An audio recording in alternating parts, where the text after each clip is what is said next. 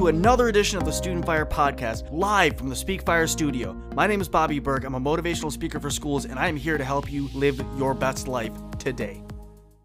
What's going on, everyone? Welcome back to another edition of Student Fyre with me, your host, Bobby Berg, live from the Speak Fire studio. Y'all, how have you been? I hope everyone's had a wonderful week, and if your week hasn't been wonderful, sorry. Better yet, I hope you've at least had a decent weekend. And let's jump right into this because it's Monday morning and I'm pumped, you're pumped, and if you're not pumped, you're about to be. I want you to ask yourself something.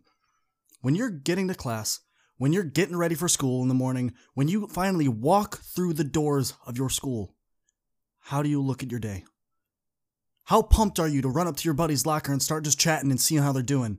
How excited are you to actually get in the classroom with your favorite teacher? These are real questions, y'all so many of you go through class, so many of you go through your day, and you're just, you just go through it. You're not excited. The only thing you're looking forward to is at the end of the day, when that final bell rings and you get out of that building. Now, granted, I love my free time too. Don't get me wrong. I love being able to just get home, relax, hang with my animals, hang with my family, do what I can, and just chill. But at the same time, that's not all I do. For so many of you, that's the only thing you're looking forward to, and that's so terrible. How many of you get so pumped for the weekend? I do, don't get me wrong, I love the weekend, but think about this. How different would your life be if you said, you know what, the weekend's coming, and I'm excited for all these other things that I get to do, but most of all, I'm excited to grow. I'm excited to actually sit down and study. Now, I understand, a lot of you don't like studying. It's okay. I hate studying, so I'm taking these graduate classes at Troy University, and I started to realize this semester that I need to change up my study habits. Actually, I realized last term that I needed to change up my study habits. So I did. Instead of just reading the book and thinking, oh, I'll remember it, I started taking notes by hand. I'm not here to get into the debate of taking notes by hand or typing them, that doesn't really matter. I want you to realize that as I was going through this, I knew that something had to change.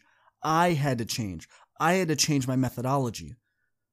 When you go back to class this week, I want you to change your methodology towards studying. I want you to change your methodology towards learning. I want you to look at what's going on in your week and I want you to plan for it. How different would it be if you said, All right, listen, I'm going to get this homework done this night, and you planned your homework out the whole week?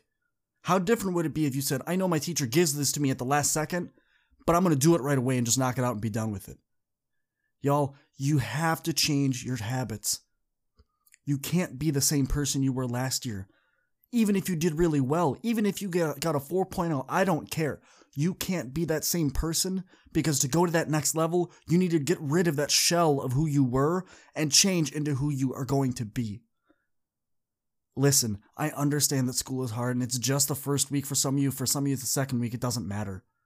We're rolling full speed here. We don't have time to back off. I know we took the throttle and we pushed it all the way forward, but guess what? There's a reason we put a locking mechanism in that. Because you don't have time to stop. You are too important in changing this world to take a step back. Y'all, just look at your life. Look at your day. Look at your schedule. I'm telling you, change your habits. Y'all, if you don't take anything away from this, the very first thing I want you to do every morning is make your bed. I know it doesn't seem like it's a lot, but that little bit of discipline that you instill with the first thing that you do in your day, that little bit of discipline will carry you so far. So this week, I want you to seriously take an inventory of what needs adjusting, and I want you to do it. No more of this letting things slide, no more of this being lazy, no more of this being the you that you were last year. You can do this. Your study habits need to be adjusted. Because for so many of you, if you're the reason you don't like going to class is because you don't understand why you're there. You don't fully understand the information that's being presented. And I'm telling you right now, the second you change your study habits to understand what you're doing, to really 100% realize why you're doing the things that you've done, man, it's going to change the game. I hope everyone has a wonderful week. I hope you're excited. I hope you're motivated. I hope your friends are there for you when you need them. I hope your family realizes how much you love them. And I will catch y'all in the next one. Peace!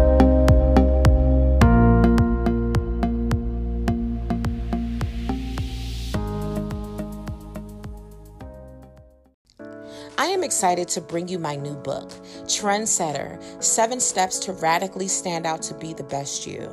This book details my journey of coming to the United States and being excited to embrace the American culture. But unfortunately, my culture was not accepted, and I found myself being bullied as a young girl. And in this process, I decided that I wanted to disconnect from my culture to be more accepted into American culture.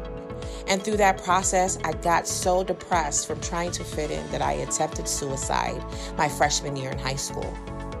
So, this book talks about the journey of what I did to become radically transformed to be the strong woman I am today. This book is something that's really going to enable the reader to understand and embrace who they are, embrace what makes them special, and become radically transformed. Get your copy today at becomingatrendsetter.com. Again, that is becomingatrendsetter.com or check it out at my website at aishathomas.org.